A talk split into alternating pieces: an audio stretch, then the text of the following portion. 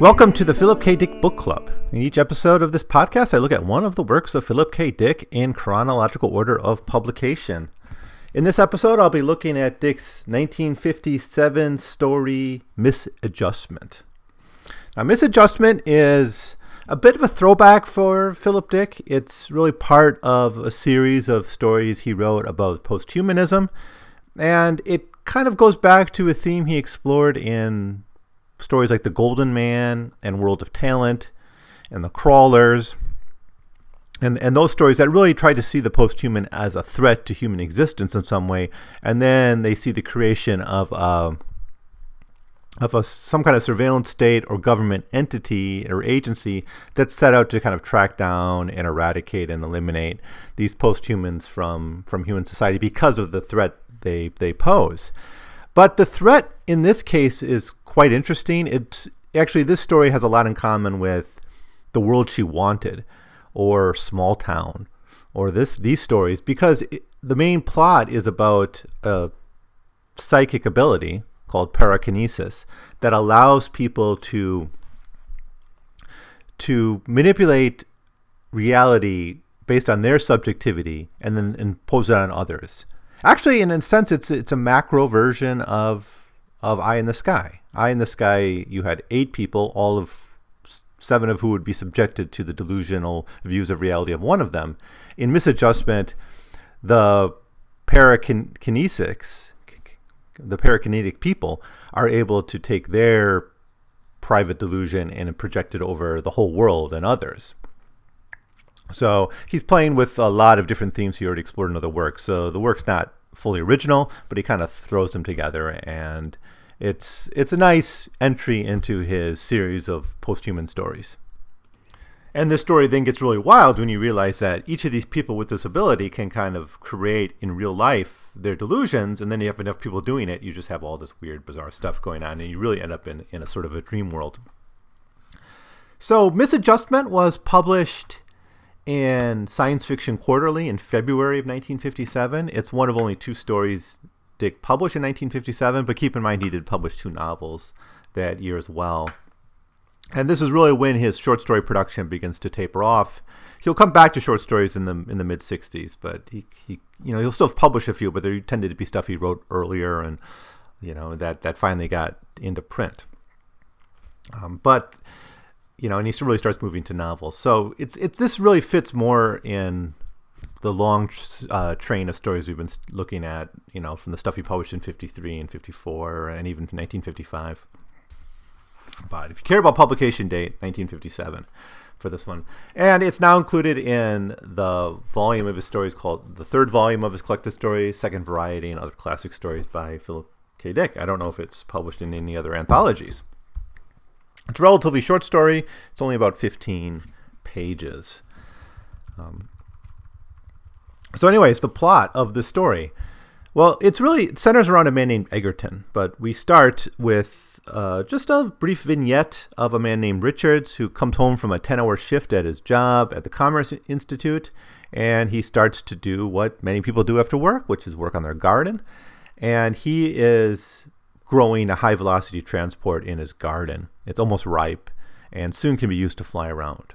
So we start out with a really bizarre reality. This guy is growing technologies. Now, Dick's done this before. He's got a whole idea of, of a kind of a replication technology in which a biological entity can replicate itself into any consumer good or anything people want. And that sometimes gets used for mass production, especially in Now Wait for Last Year. And then you have the, to pay for the printer, in which you have a biological entity that can produce material objects. So um, it's it's not that odd for Philip K. Dick to imagine growing a ship, but it, in this story, it really is presented as a as an oddity, as a, as a bizarre part of the reality.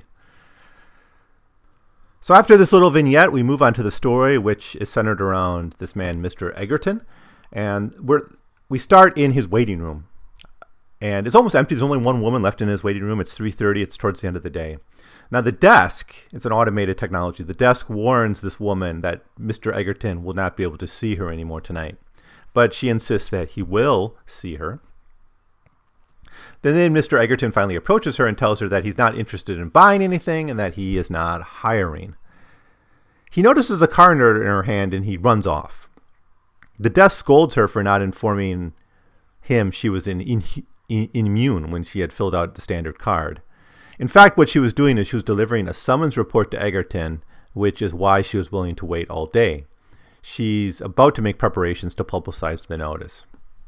So, a couple small things in this story. First is you have this concept of immune, and so we need to know what that is. And then we realize that Egerton is being chased and being followed and, and by some kind of government agency, at least someone with a card is chasing them. And then she's going to publicize her her notice, just basically this call to arms to, to track down this guy Egerton, who's who's going to be deemed a threat.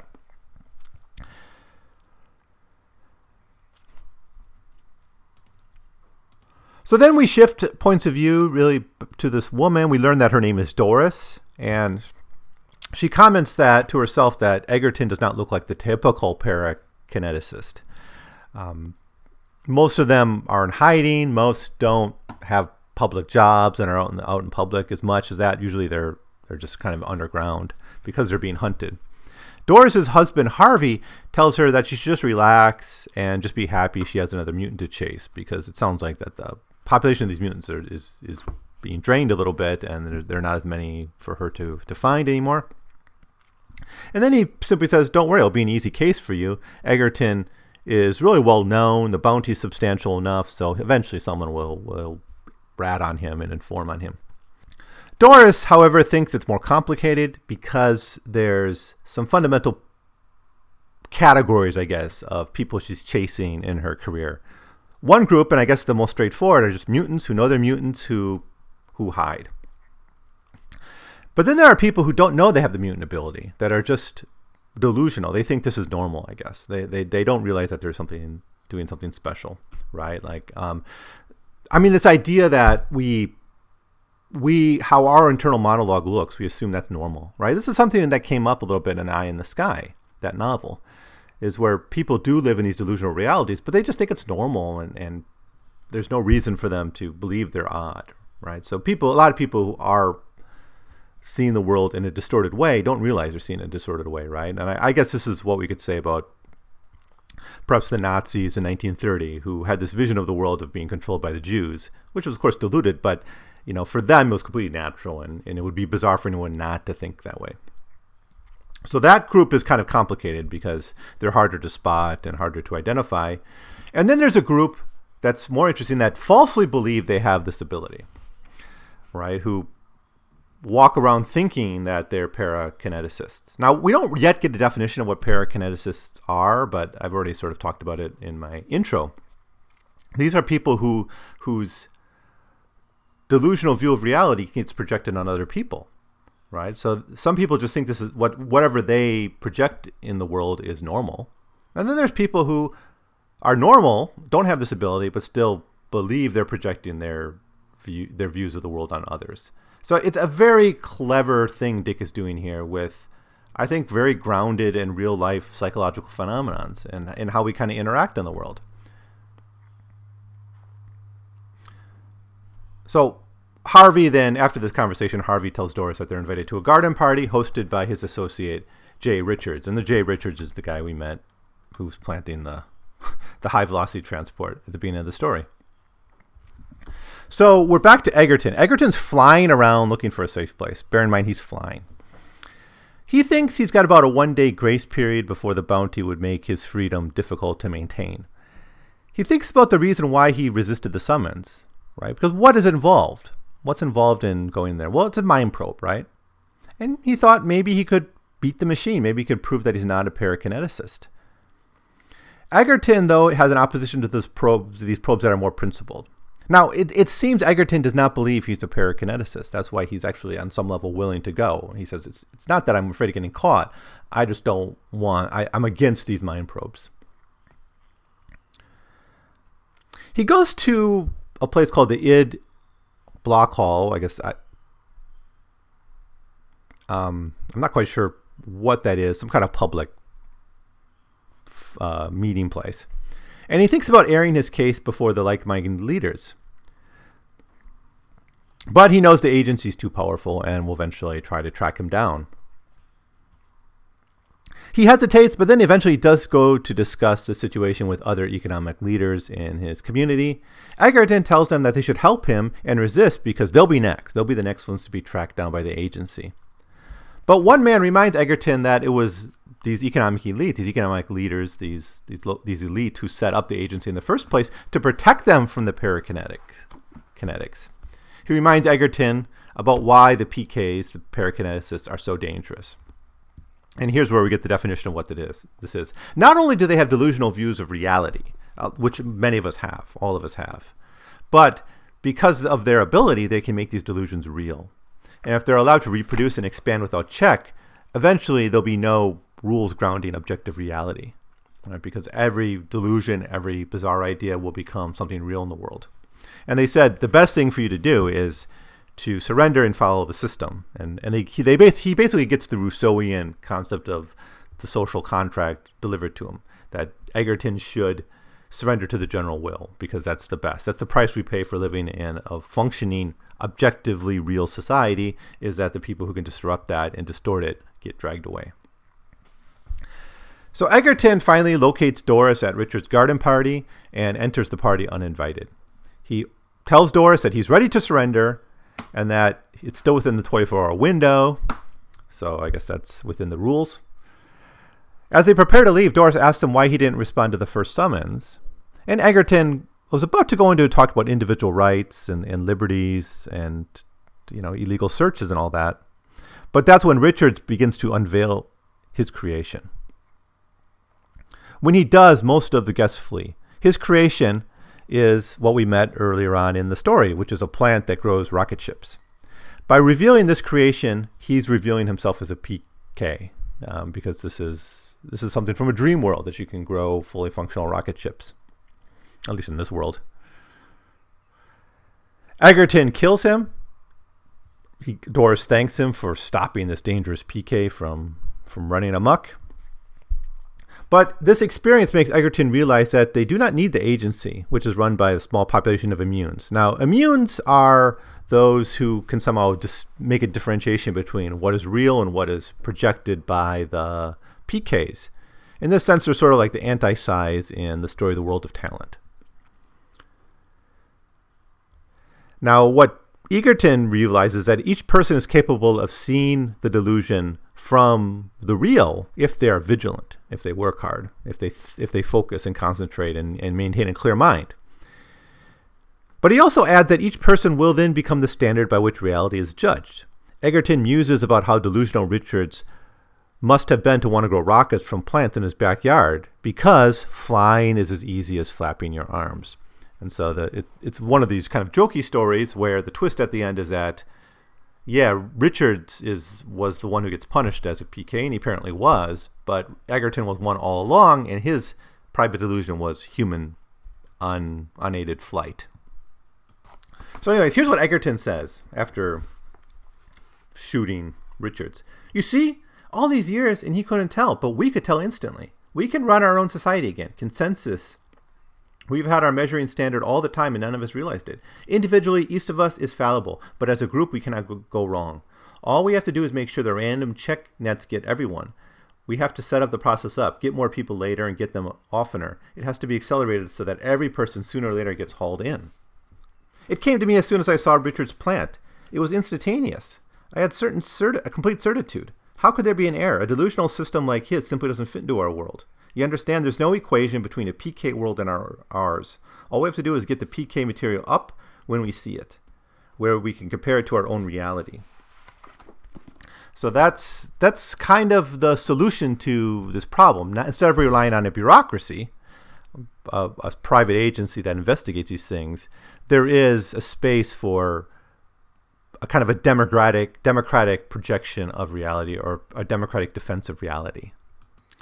All right, so of course the story reveals at the end that Egerton is indeed a PK, and and here's the fault in his plan. It seems that no one has identified that human unaided flight is strange. Now he just said that it, you know there should be able to, we should be able to measure this against an objective reality if we focus, if we are vigilant, and we we kind of have faith in the collective. What do I want to say, um, the collective insistence on objective truth. But when you look back in the story, you actually know that Egerton has been a PK all along, or at least there's something strange about this world because he's actually flying from location to location. Now, Dick wrote a story called uh, what's what was it called? I think The Eyes Have It. Let me see if I can remember. Yeah, that's what it's called. The Eyes Have It, and and there, Dick plays with how things that are metaphoric and are in mainstream literature, I guess, set in our world in a science fiction world become less metaphoric, right? Or they, they seem to make more sense. So, or at least it can be taken literally. For instance, um, he he yelled his head off, right? And if we read that in mainstream fiction, we just think he's yelling really loudly. But in a science fiction story, you don't know now. Maybe it's possible to yell one's head off in in the future. So he, he does that. In, in a way, it, it works that way with flying here, right? You say he flew somewhere, but he, without a context, without an image, you can imagine that as he's getting his little, you know, little rocket ship or something and flying to a location, or he's waving his arms. It's not till the end of the story that you realize that by flying, Egerton really meant f- waving your arms and flying. So this obviously is another mutant story, sustaining the theme that mutants will be a threat to human existence. In this case, their delusion has become manifest in reality, and that's the threat they pose. Once enough such delusions are real, it'll be impossible for anyone to judge what is true and what is false. And I think Dick's point at the end of the story is despite Egerton's insistence that they can solve this problem as a community, as a democracy, the cat's really out of the bag, and there's too many delusions out there. And yeah, you might be able to get some some of these delusions and identify them and, and root them out, but there's so many in the world now that it's it's everywhere. So we have all these radical subjectivities coexisting, which is kind of a cool idea. I mean, that could be a utopia, right? So many utopian stories are, are flawed, and this is something Dick plays with also in Eye in the Sky. The flaws in utopias is it's always a projection of, a, of an opinion of what is perfect for some people on onto the onto the reality of others. But if we can have a utopia where everyone's subjectivity is fully realized and actualized, then we might be onto something.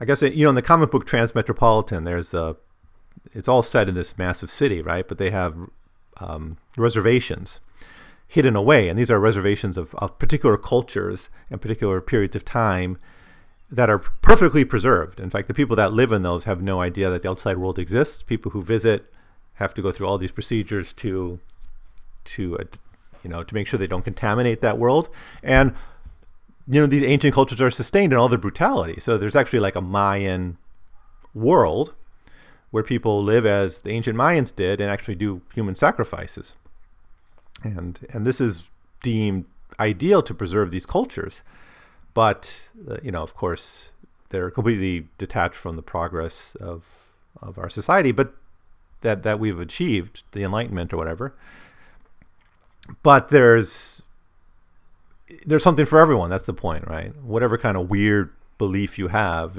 exists somewhere. So it sounds like Dick is exploring a tension between kind of a homogenous state and the people, which would be much more amorphous and more difficult to control and diverse. And you know, Egerton says the democracy can be the means by which we assert reality. But it seems that's not true. It's, it seems democracy is a means you're going to get these radically different subjectivities and they're going to be competing. The people actually do embrace a variety of subcultures and ways of life. Now, as Dick realized very early in his career, modern states actually have a hard time understanding or accepting cultures that are different in fundamental ways from the norm that's been imposed on society through through mass education. And for more open-minded people, like maybe in Dick's time we could be talking about the Beats or something, the idea that each person can make their delusions manifest in reality poses difficult questions, but might create a more interesting society, right? Where and and certainly throughout the 50s and 60s you have people exploring in subcultures in conscious direct opposition to to mass society mainstream society. Right? there were books like the organizational man and one dimensional man that made this case that kind of modern capitalism bureaucratic capitalism makes everyone the same. And it kind of enforces conformity across everyone. And you know television does this too. And so some people responded by really radically different subcultures and ways of life. And and this of course manifests into things like the hippies and you know swingers and you know all kinds of other groups identity politics now the agency we can talk about the agency for a bit this is made up of immunes they're all women and these are people who are unique because they can see past illusions. So they're the guards. They're the ones who can go around, root out the PKs, and and kind of clean up society to make sure the objective reality is maintained, conformity to make sure conformity survives. It's originally founded by the social elites as a way of protecting their way of life because they saw the subcultures, the the PKs, as a threat to their existence. You know, what the however is to prevent the PK from imagining a classless society. I, I think that's maybe part of their fear, right?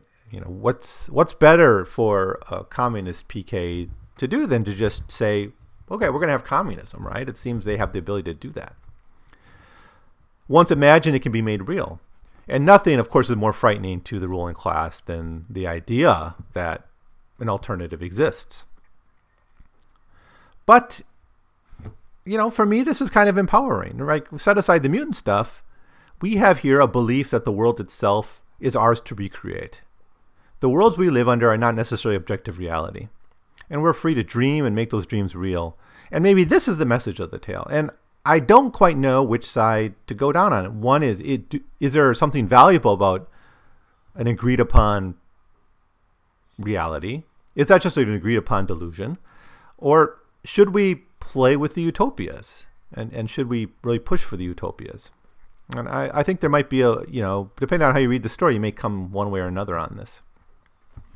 Certainly, if we accept the PKs as a real problem and decide to sympathize with those who want to maintain an unchanging objective reality, Egerton's solution to the problem of the PKs at the end is still pretty compelling. It presents a non state centered solution to social disorder. The original idea was to form an agency, but at the end of the story, Egerton realizes that collective self defense and cooperative collective cooperation is a better method than oppressive institutional controls.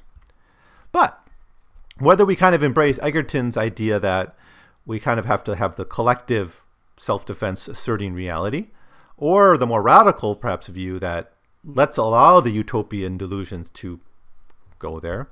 What's the big deal? So we have rocket ships growing out of gardens. It's it's not the worst thing we can imagine, right? Allows us to go to the moon whenever we want. And I think there's this is a really interesting story for me because political it, it allows it's a praising political imagination, I think. Or at least it praises in general imagination. And I, I when I talked about Eye in the Sky, I lamented that Dick didn't have space to give us the child's view of of reality, the, the child's world. You know, the characters didn't have time to to work through the child's world. That would I think, really been great. And I think one reason it's great is because children have a greater capacity to imagine. And their imaginations aren't always disciplined and, and rational, but I think that's the benefit of it. And this is something Stephen King plays with a lot in It. Um, and it's kind of what I really would have, I really think Eye in the Sky could have been improved by just throwing in how do children see the world. I wonder if Dick or tried to experiment with this at all when he was writing that novel. But anyways, that's Misadjustment, an interesting story of of of mutants, an interesting story about kind of political diversity and, and cultural diversity and and the benefits and, and downsides of allowing people to cultivate their various delusions and, and subcultures and, and weird political ideas. You know, the imagery we have at the beginning of the story is a garden, and I'm kind of on the side of, of let's cultivate the garden of, of diverse ideas and and experiment a little bit. So uh, that does it. Uh, in my next, so this this this ends my little short series on 1957. So we had two stories and two novels. Um, Dick only published one thing in 1958, a story called Null-O, and I'll look at that in the next episode. So thank you so much for listening. If you have your own comments, uh, please please leave them below. You can also write me at 100pagescast at gmail.com. Please subscribe to this podcast so you'll get more of my content about Philip K. Dick as well as American writers who I'm who I'm who I'm reviewing. So again, thanks for thanks for listening. my tired thoughts once. That dies, that dies, that